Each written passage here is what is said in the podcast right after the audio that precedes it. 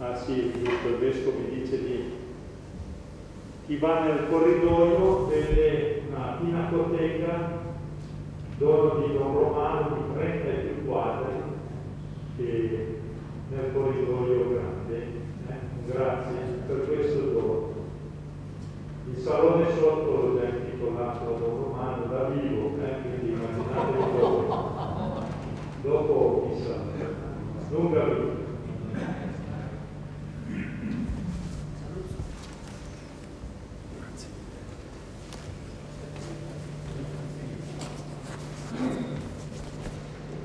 Facciamo intanto una prova microfono, ecco, si sente, spero che la mia voce vi arrivi. Allora, intanto grazie dell'invito, sono contento di essere qui con voi. Sempre una cosa un po' difficile, ma sempre anche un po' bella poi eh, ritrovarci insieme, eh, metterci in ascolto della parola del Signore e ricordarci appunto quello che stiamo vivendo, la storia in cui siamo immersi. Possiamo iniziare questo tempo di, di preghiera che il Signore ci dona con eh, una preghiera che attingo dalla liturgia di oggi. Ci alziamo in piedi nel nome del Padre, del Figlio e dello Spirito Santo.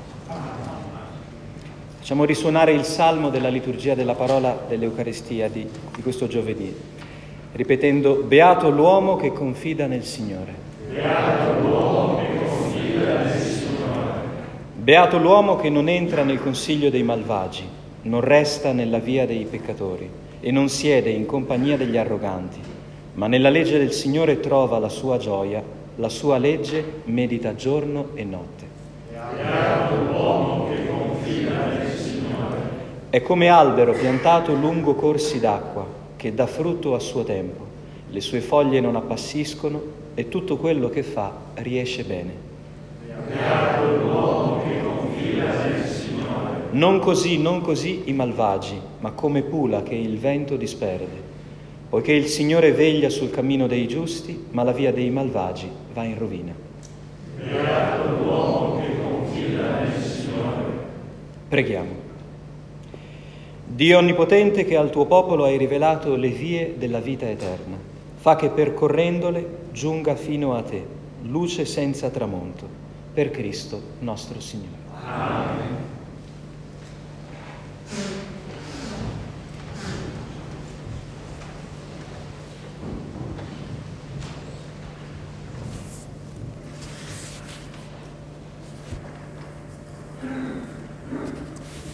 Vedo anche due confratelli francescani che saluto in modo particolare, visto che io sono cappuccino, loro sono frati minori, ma siamo praticamente parenti. Quindi...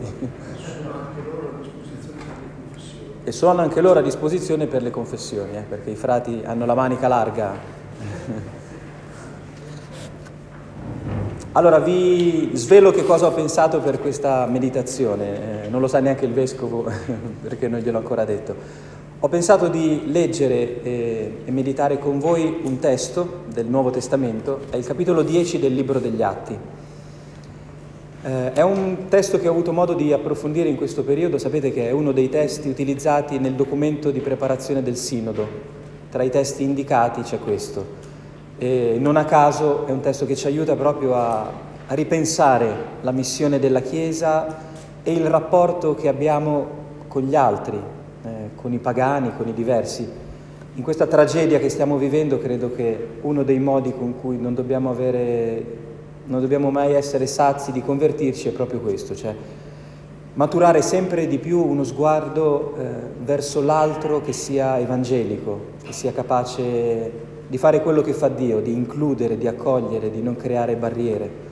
Ed è quello che succede proprio alla Chiesa no? in questo capitolo 10 degli Atti.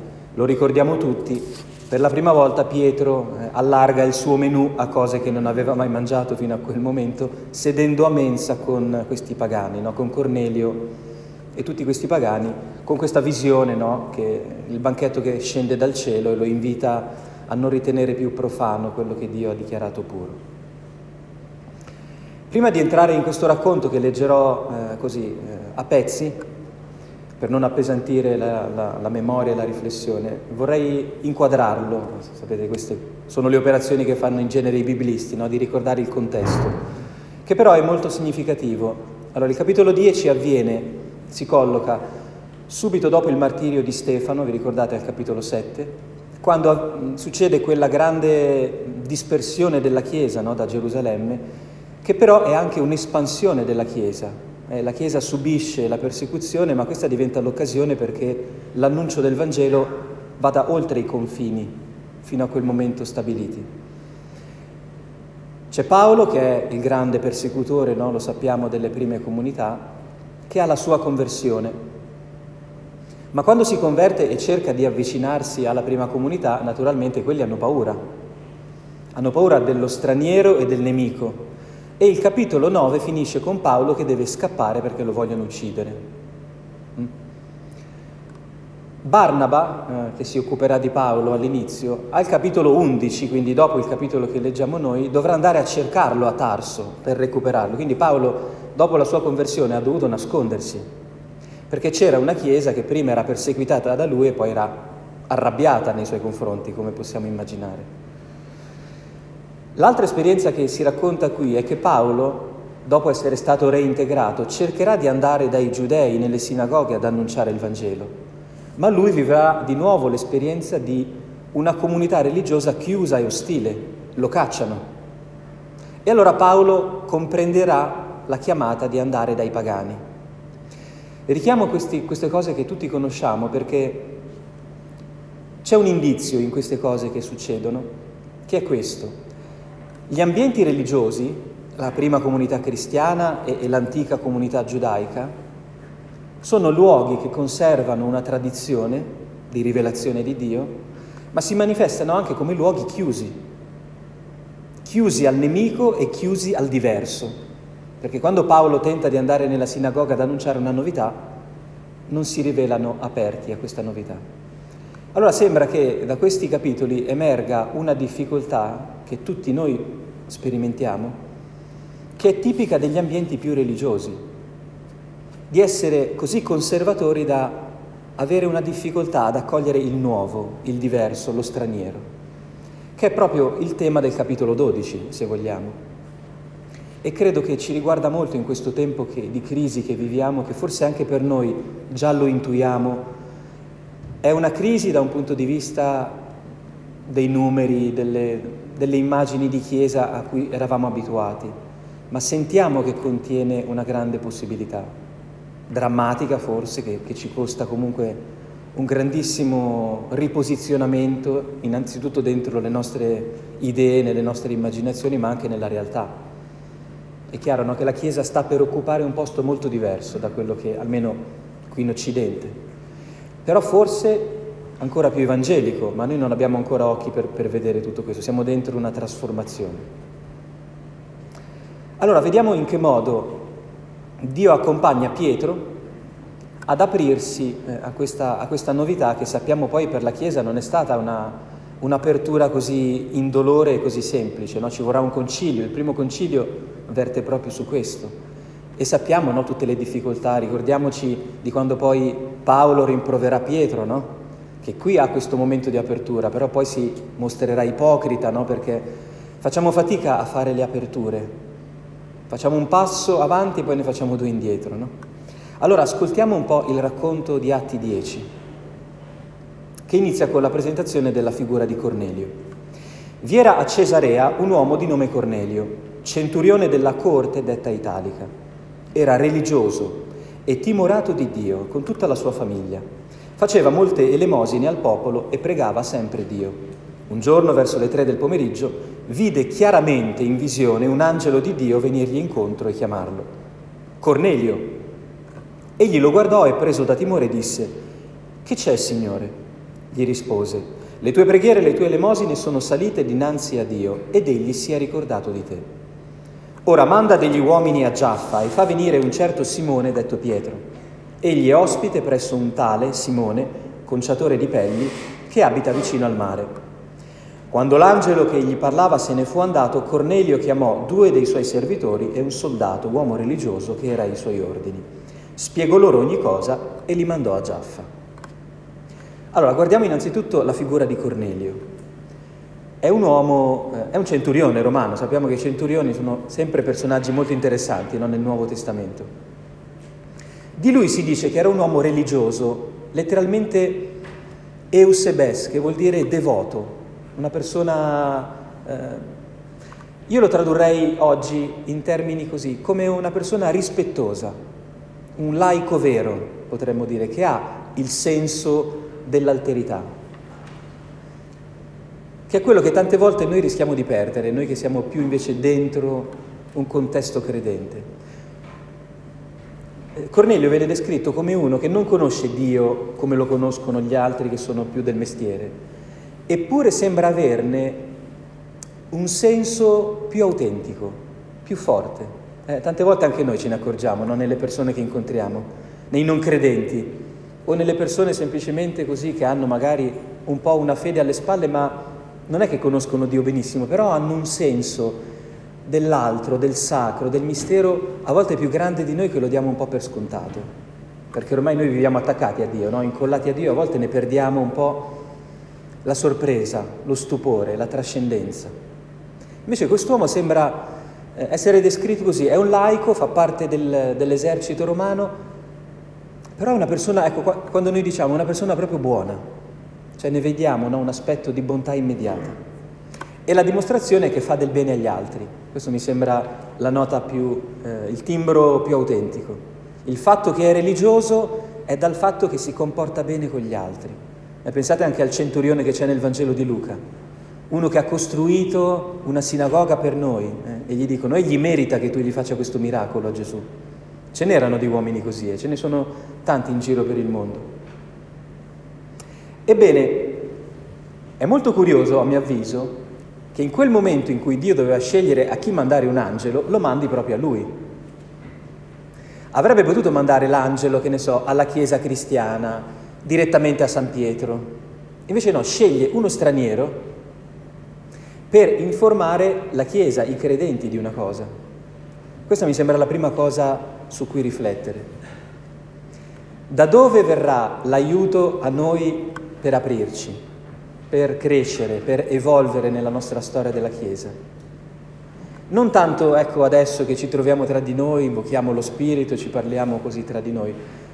Forse saranno quelli che verranno a chiederci qualcosa, a porci la domanda teologica che, che ci serve. Questo mi sembra un indizio molto interessante che non va nella direzione semplicemente politica, no? perché poi scadiamo sempre quando si parlano di accogliere gli stranieri, sembra che sia qualcosa solo di politico, no? che abbia a che fare con l'economia, no, è una cosa teologica, è una cosa che riguarda il nostro modo di immaginare la vita, l'uomo, le relazioni, la, il senso della Chiesa. È proprio lo straniero che viene a restituirci la nostra missione, a metterci bene nei nostri panni. Almeno è quello che l'angelo Dio lo manda a uno straniero. Deve dire qualcosa di importante alla Chiesa, a Pietro. Benissimo, l'angelo dove va? Da un centurione. E questa è una cosa, credo, su cui riflettere. Anche perché credo che ci sono due difficoltà, questo eh, me lo dice un po' ormai la storia, l'esperienza che anch'io ho del, nella mia fede. Diventare credenti è più facile che rimanere credenti. Per diventare cristiano eh, basta così, un ritiro fatto bene, ti può venire voglia del Vangelo, di, di, di Gesù Cristo. Ma rimanere cristiani, rimanere nella Chiesa è difficile, è molto più difficile, perché come dicevo prima, dopo un po' si entra dentro una storia, un ingranaggio, una monotonia che fa fatica a rinnovarsi da dentro, da sola. Invece quello che viene dall'esterno è più avvantaggiato, no? La novità è sempre più facile della custodia, dell'approfondimento. L'altra cosa che voglio farvi notare è che Cornelio obbedisce prontamente all'angelo. Pietro non sarà così pronto nell'obbedienza, eh, vedremo. Invece Cornelio riceve questo annuncio chiaro, si dice, no, vide chiaramente e mandò subito delle persone a informarsi no, per, questo, per questo Pietro di cui gli parla l'angelo. La scena si sposta su Pietro, andiamo al versetto 9. Il giorno dopo Mentre quelli erano in cammino e si avvicinavano alla città, Pietro verso mezzogiorno salì sulla terrazza a pregare. Gli venne fame e voleva prendere cibo. Mentre glielo preparavano, fu rapito in estasi. vide il cielo aperto e un oggetto che scendeva, simile a una grande tovaglia, calata a terra per i quattro capi. In essa c'erano ogni sorta di quadrupedi, rettili della terra e uccelli del cielo. Allora risuonò una voce che gli diceva, Coraggio, Pietro, uccidi e mangia. Ma Pietro rispose, Non sia mai, Signore, perché io non ho mai mangiato nulla di profano o di impuro. E la voce di nuovo a lui, Ciò che Dio ha purificato, tu non chiamarlo profano. Questo accade per tre volte. Poi d'un tratto quell'oggetto fu risollevato nel cielo. Men- punto, fermiamoci qui. Allora, vedete la differenza subito tra Cornelio e Pietro? Pietro ha addirittura una visione e una voce per tre volte e quando gli viene detto una cosa da fare non sia mai. Eh, vedete, noi siamo più disobbedienti di quelli che non conoscono Dio. Ci vuole veramente un'operazione ripetuta per convincerci a cambiare l'orario delle messe, che ne so, per cambiare i nostri schemi. Noi veramente ci abituiamo tantissimo a credere che le cose che stiamo facendo sono veramente di diritto divino, tutte, eh? da, dal, dalla cucina fino alle cose più sacre.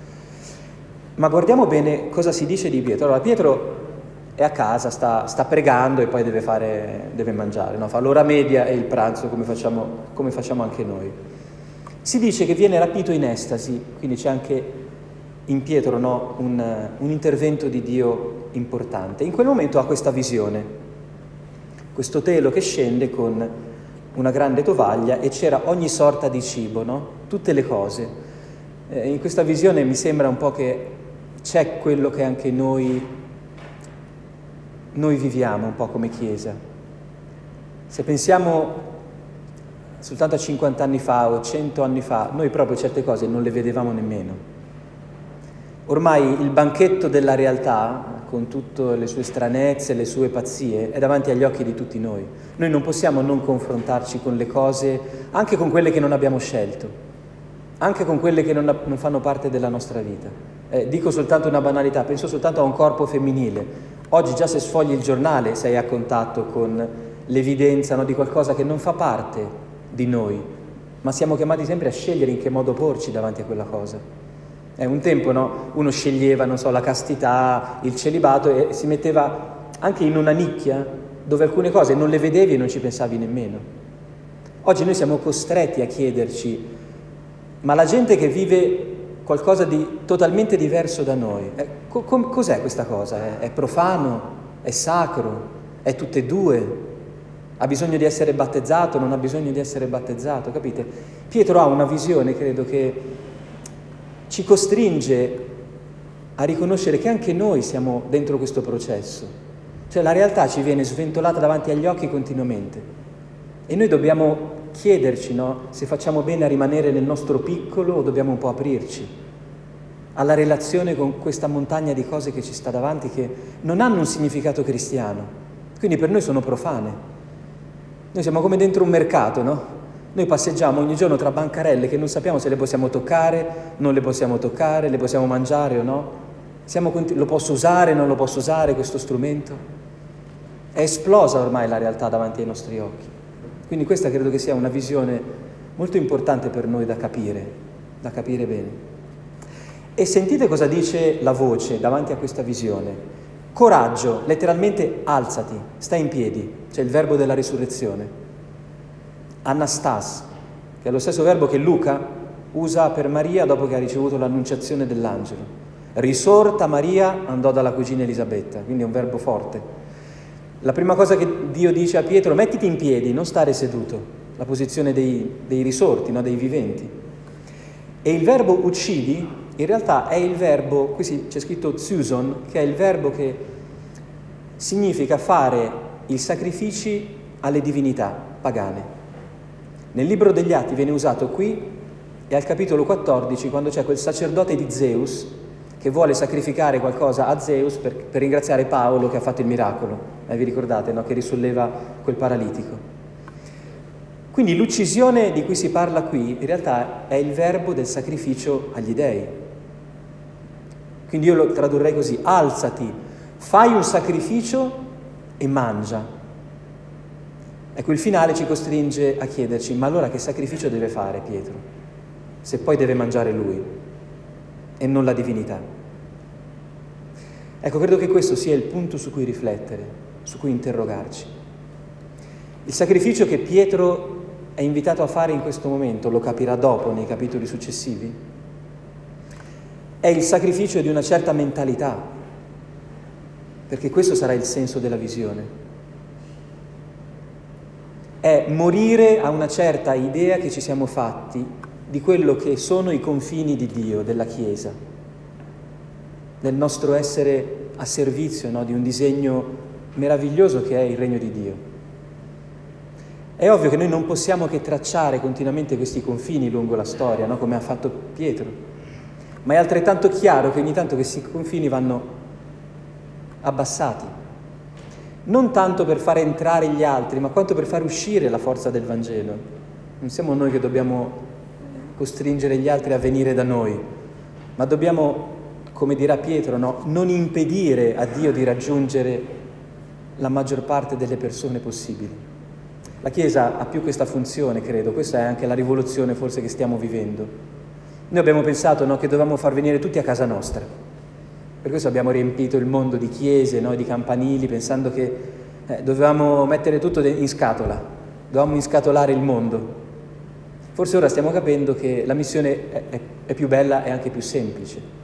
Dobbiamo non impedire a quello che sta nel cuore della Chiesa, che è il Signore risorto, di raggiungere tutti. Quindi dobbiamo essere più, più trasparenti che contenitori. Forse in questo sta anche la difficoltà che viviamo a fare questa conversione di, di marketing, di mercato. Non c'è bisogno che tutti vengano qui, è sufficiente che Dio possa andare dappertutto, anche attraverso di noi, che siamo la sua prima cassa di risonanza, capite? Quindi più noi riusciamo a far passare Dio, un po' come un vetro, e più Dio riesce a espandersi, a diffondersi. No? Questo è, è quello che mi sembra questa voce dica Pietro. Pietro sacrifica l'immagine che ti sei fatta di te, de, del, della missione che stai vivendo. E fai questa cosa che per te è strana. Mangia una cosa diversa da quella che hai mangiato finora. E guardate, la, dico questo perché la reazione di Pietro è molto interessante. Pietro risponde così, non sia mai a Dio, eh? sta parlando con Dio eh, Pietro è abituato a queste, a queste figure con, col Signore, no? che sbaglia sempre la, la, la, risposta. Ma qui la sua risposta è, in greco è molto interessante perché è medamos, che letteralmente vuol dire non certo io. Vi ricordate? Questa è la stessa cosa che ha tentato di dire all'ultima cena, quando ha detto no, che tutti si sarebbero scandalizzati e lo avrebbero abbandonato. Pietro cosa ha detto? Io no, eh. Se anche tutti si scandalizzano, su di me puoi contare. E Gesù lo guarda e gli dice, Pietro, tu più degli altri. Ma in questa frase di Pietro io credo che c'è sempre da scrutare quell'arroganza cristiana che tutti noi un po' abbiamo, che è ancora molto una salvaguardia del nostro io, individuale e anche un po' collettivo. Questo credo che sia il problema no, permanente che, che, che, ha, il corpo di Cristo nei, nella storia di non riuscire a mettersi a, da parte facilmente, con agilità. Abbiamo un io ancora un po' ingombrante, anziché un Dio al centro, anche se questa è la realtà della Chiesa.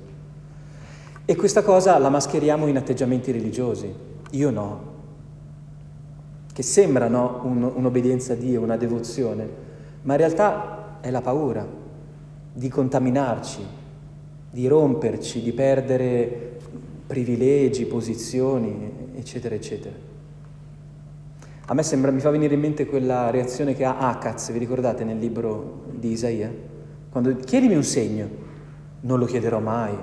E Dio si stanca, si arrabbia, perché capisce che Acaz non è devoto in quel momento, ha paura.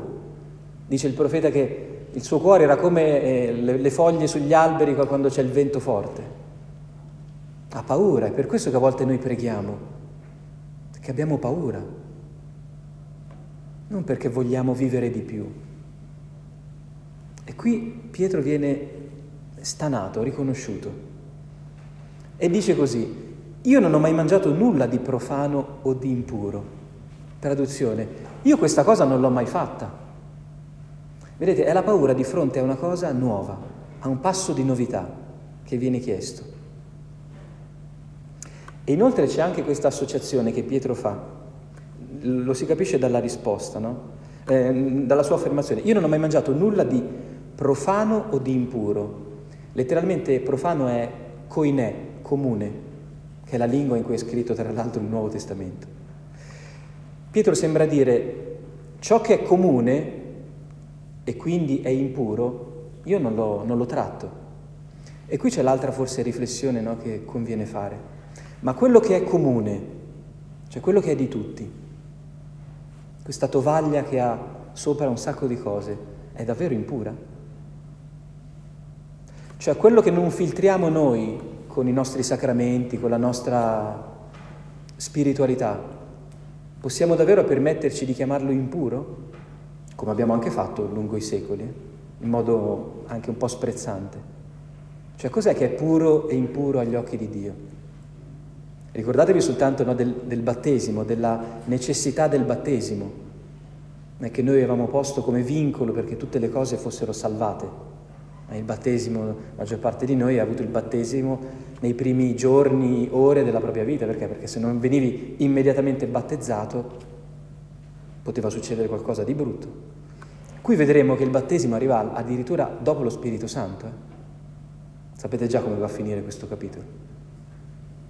Quindi c'è l'obbligo di ripensare delle priorità che noi abbiamo in testa che non sono così inoppugnabili, intoccabili agli occhi di Dio. E infatti quello che Dio risponde propriamente, a questa cosa qui accade tre volte, eh? segno che questo lavaggio del cervello ha bisogno di tempo. Ci mettiamo tanto noi a, a uscire da una mentalità. Servono generazioni per fare dei cambi, ce ne accorgiamo no? di come ci incontriamo, scriviamo documenti, facciamo... ma i nostri cambiamenti avvengono con una lentezza a volte disarmante. Questa è la forza ed è la, la debolezza della Chiesa, no? che, però tutto nasce dal confronto, quindi abbiamo la speranza che le cose che nascono dalla, dalla condivisione dureranno. La voce dal cielo però gli dice proprio così, ciò che Dio ha purificato tu non chiamarlo profano. È come se la voce gli lo invita Pietro a dire abbi un po' di timore di Dio, non pensare di averlo in tasca, di sapere già eh, cos'è nero e cos'è bianco. Aspetta, datti la possibilità di un pensiero più grande. Andiamo avanti. Mentre Pietro si domandava perplesso tra sé e sé che cosa significasse ciò che aveva visto, ecco gli uomini inviati da Cornelio, dopo aver domandato della casa di Simone, si presentarono all'ingresso. Chiamarono e chiesero se Simone, detto Pietro, fosse lì. Pietro stava ancora ripensando alla visione quando lo Spirito gli disse, ecco tre uomini ti cercano, e alzati, scendi e va con loro senza esitare, perché sono io che li ho mandati.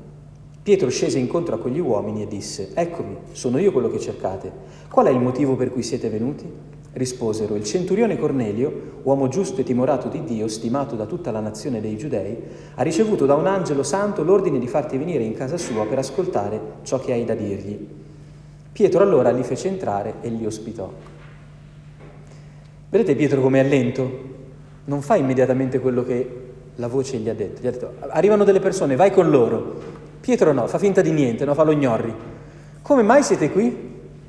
E poi li fa entrare, no? anche quando questi gli dicono che un centurione ha avuto eh, un, una rivelazione di angeli, no? Cioè noi cosa dovremmo dovuto fare? Andiamo, andiamo a vedere cosa succede. Invece Pietro prende tempo, perché è perplesso ancora, sta pensando. È molto bello, credo, darci anche noi questa possibilità di, di comprendere che le grandi trasformazioni che stanno avvenendo, no? che ci stiamo un po' passando così di padre in figlio, sono dei processi che ci lasciano molto perplessi. Noi tante volte finiamo noi, i nostri incontri con tante domande e basta. Ma questo è già parte della storia della Chiesa, è così fin dal principio, non è che noi stiamo, siamo dei discepoli decaduti in disgrazia. Soprattutto nei momenti difficili non si vede subito la direzione dove andare, ci vuole tempo e dobbiamo anche riconciliarci con le nostre perplessità che ci impediscono di fare immediatamente qualcosa che magari Dio in realtà ci ha già detto. Ma la cosa che mi sembra anche qui interessante da cogliere è un'altra. Pietro è costretto a chiarirsi, teologicamente parlando, davanti alla faccia di qualcuno. Io credo che tante volte noi eh, su, su dei temi, no, che possono essere, che ne so, alcune categorie di persone che possono o non possono accedere ai sacramenti, eccetera, eccetera, finché ragioniamo a tavolino tra di noi, io ho sempre l'impressione che non ne usciamo mai. Ma quando ci troviamo davanti a una persona in carne e ossa che ci interpella, lì tante delle nostre idee crollano improvvisamente. Sarebbe come dire, se noi davvero abbiamo tra le mani un'acqua viva da dare agli altri, Finché ragioniamo a tavolino a chi la possiamo dare, a chi non la possiamo dare, è un conto. Ma quando tu sei davanti a qualcuno di assetato che ti chiede da bere, lì credo che la metà delle difficoltà teoriche che noi poniamo crolli immediatamente. Non perché dobbiamo per forza svendere i tesori di casa, ma perché abbiamo davanti il volto di qualcuno che ci costringe a semplificare tutte le apparenti incongruenze o difficoltà che nella testa noi possiamo avere. Noi credo che tante volte molta della missione la viviamo ancora a livello concettuale, intellettuale. Per questo la categoria dell'ospedale da campo credo che sia stata davvero una, un'intuizione felicissima che il Papa ci ha consegnato. In un ospedale da campo non puoi metterti a fare simposi ogni secondo. C'è l'urgenza di rialzare in piedi le persone. Poi magari si può anche sedersi e ragionare, ma prima c'è un'altra priorità. E credo che questo brano ci, ci aiuti molto a, a sentirci forse un po' più in pace, perché fra poco forse sarà molto più così. Non avremo più tanto tempo per fare tra di noi dibattiti e dovremmo chiederci semplicemente se la persona che mi sta ponendo una domanda, mi sta mostrando un bisogno, merita una porta in faccia o una porta aperta.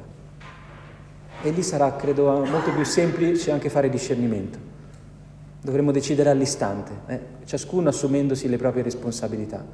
Pietro è perplesso, non sa bene se sia qualcosa di sensato andare verso questi pagani oppure no. Ha un'intuizione, ha una visione. Ripeto, Dio non ha mandato l'angelo direttamente a lui, lo sta disturbando attraverso altre persone. Questa è la tecnica di Dio, perché a Dio interessa che noi andiamo d'accordo più che moriamo con in mano il Denzinger Schönmetzer intatto. Adesso per citare uno, uno, dei testi che forse conosciamo tutti, con la teologia no? in, in sintesi. Andiamo avanti con la lettura.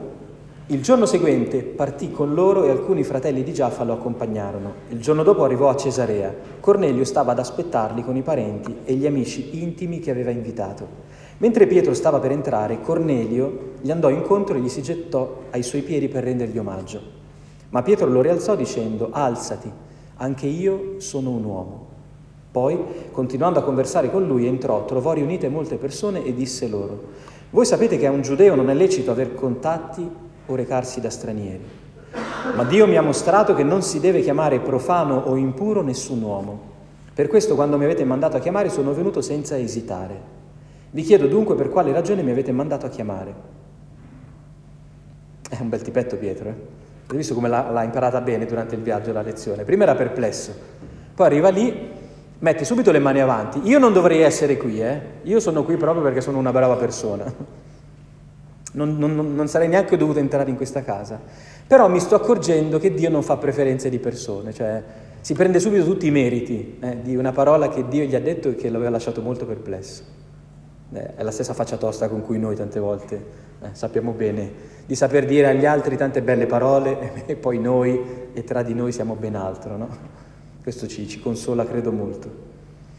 La cosa bella da notare credo sia questa. Cornelio ha chiamato tutti gli amici intimi. Pietro, quando entra in quella casa, non trova una persona svogliata, ehm, stanca, desolata, trova un, un contesto di persone che sono lì in attesa, come una festa. Ecco, questo, anche questo credo che ci faccia riflettere tanto. No? Sappiamo tutti cosa vuol dire predicare, annunciare la parola davanti a persone che ormai non ne possono più di parola e di parole, oppure invece dire una parola a qualcuno che ne ha bisogno di una parola, che ha fame, è tutto diverso. Cioè quando tu sei davanti a un uditorio un po' stanco, no, dopo tre frasi ti viene già a te la depressione, prima che agli altri. Quando invece ti accorgi che c'è un po' di fame davanti ai tuoi occhi, ma tu diventi come San Paolo, come Giovanni Crisostomo, ti vengono fuori le parole da sole quasi, e dici mamma mia ma che predica ho fatto, perché sono gli altri che ti tirano fuori le parole, è la fame degli altri. In questo senso io dico che sono queste, paro- queste persone che fanno avanzare teologicamente Pietro e dunque la Chiesa, con i loro occhi, con... io lo vedo, a Mil- sono a Milano, no? che ormai è un contesto multietnico, ci sono i milanesi, ormai gli italiani, nelle nostre messe così, tutti proprio ormai spompi, no? sgasati, e ci sono tutti questi stranieri che ormai vengono dall'Africa, da, da, da, dall'India, eh, dalle Filippine, insomma da, tantissimi paesi, ci sono tanti cinesi anche ormai, che sono lì a messa che ti guardano e ti mangiano con gli occhi. Quando vengono a fare la comunione a volte piangono, cioè vedi proprio un atteggiamento diverso, un'apertura, no? uno stupore differente che che suscita in te la, la, consapevolezza di quello che stai facendo e il desiderio anche di farlo, come dire, in un modo sempre più inclusivo, sempre più capace di, di, di irradiarsi. E infatti viene fuori questa frase a Pietro, che chissà come gli è venuta fuori, anche lui avrà detto, ma come è uscita questa? Quando lo vogliono venerare troppo, no? che si prostrano a lui, dice no, no, no, no, alzatevi, anch'io sono un uomo. Ecco, io ho l'impressione che questo è, è, il grido che sta per uscire anche dal corpo della Chiesa in Occidente.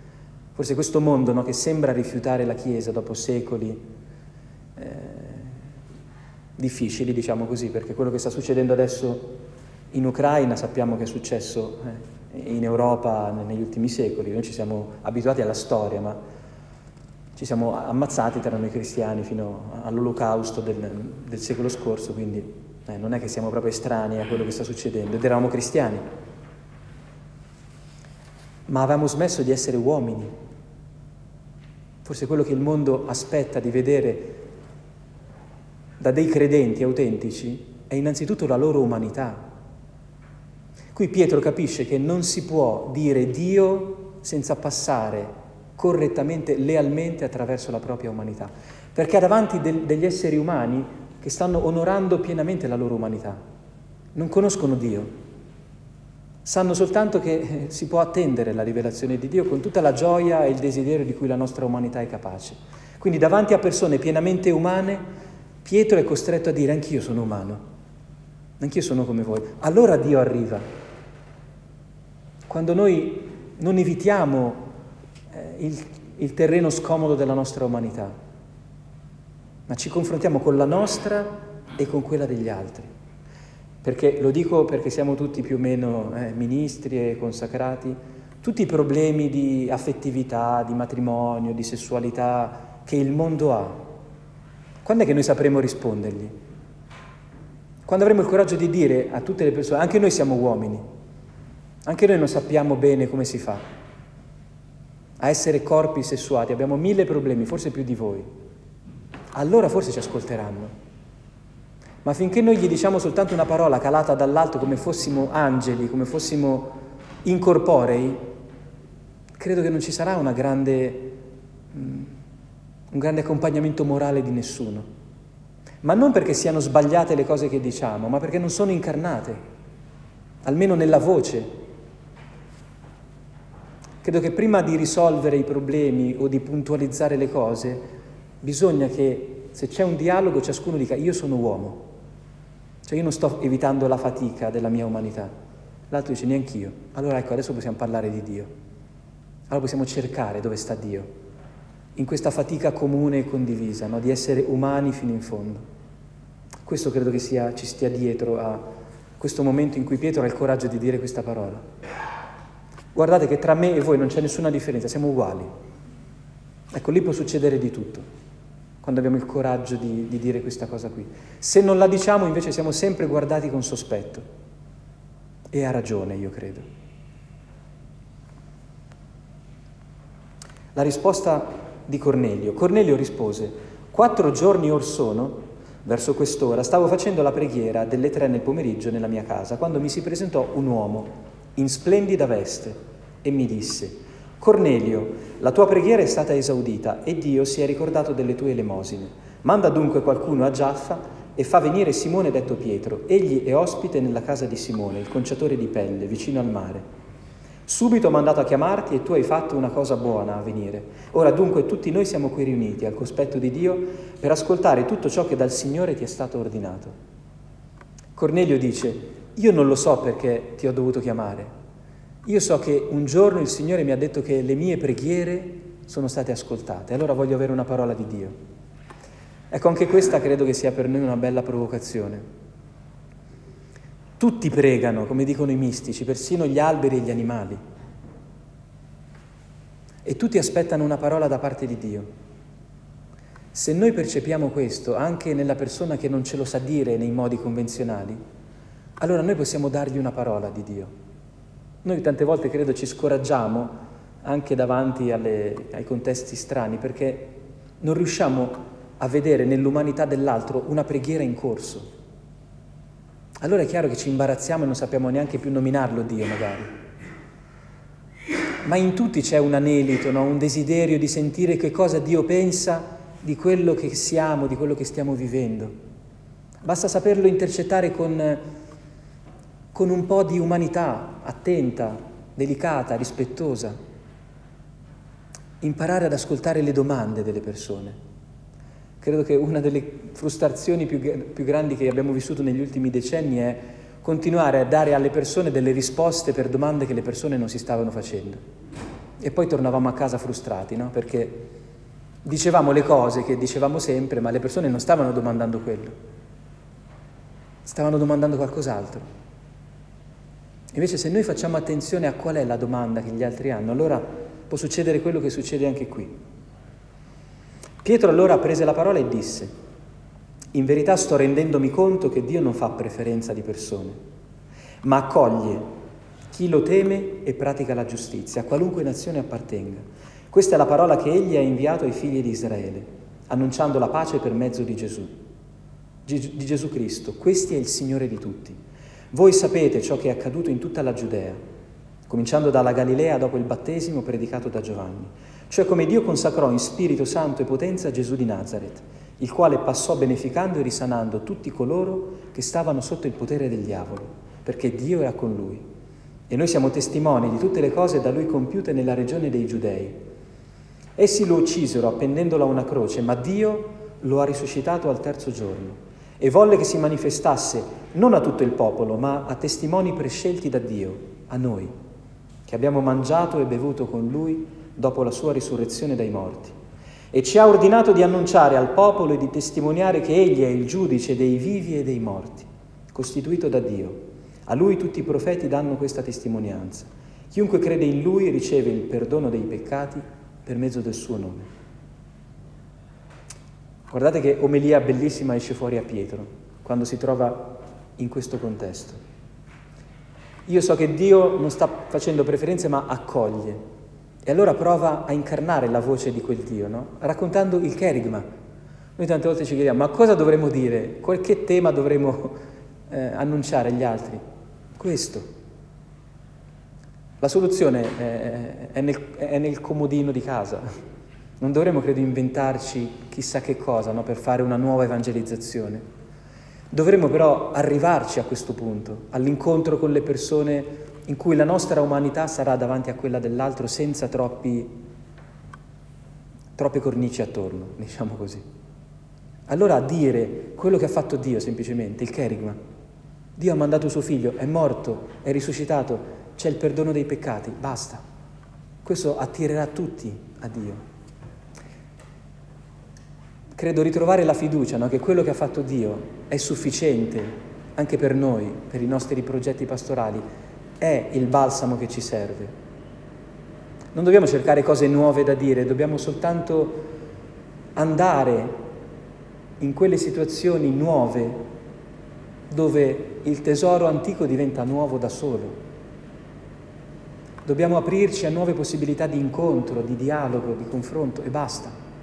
Questo credo che ci dà tanta speranza perché non dobbiamo salvare in questo terremoto le strutture, le cose.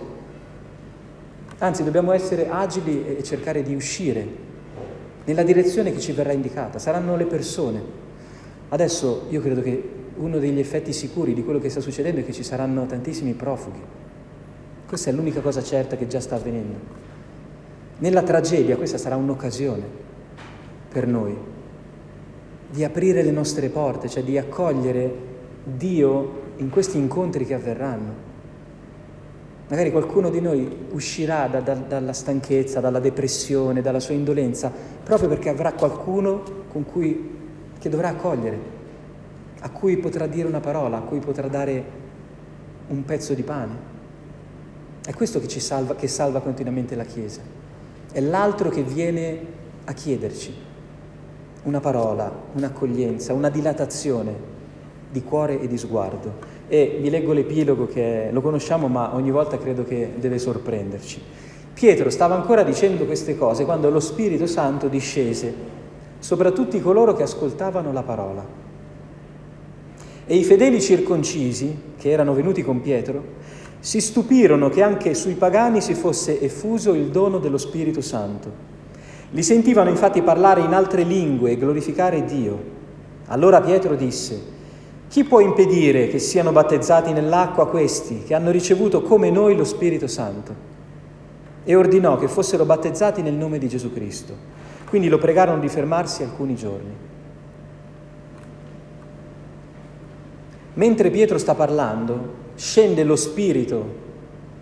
Noi abbiamo legato così tanto lo, la discesa dello Spirito ai sacramenti che ci siamo dimenticati di questa libertà che Dio ha, di precipitare su tutti quelli che stanno intuendo il suo amore, la sua salvezza, la sua risurrezione. Ed è ovvio che è così, perché uno non può ascoltare la gioia della risurrezione di Dio senza lo Spirito Santo, è Lui che ascolta questa parola in noi.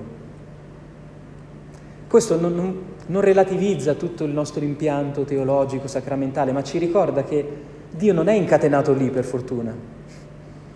Noi a Milano nel nostro momento c'è un tabernacolo terribile, ogni volta che lo vado ad aprire mi viene un abbassamento di pressione, c'è Cristo legato alla colonna. No?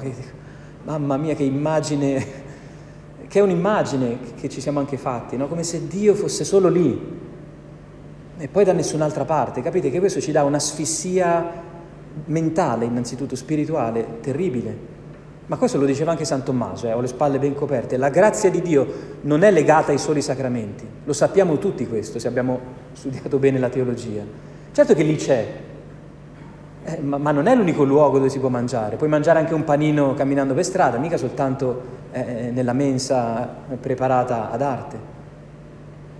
Questo ci deve dare una grande speranza perché c'è scritto così fin dagli inizi. E la reazione di Pietro, prima dei, di quelli che erano con Pietro, è l'estasi. Quelli circoncisi che erano con Pietro vanno in estasi, c'è scritto letteralmente. E Pietro dice una frase che sembra quasi la dica prima a se stesso.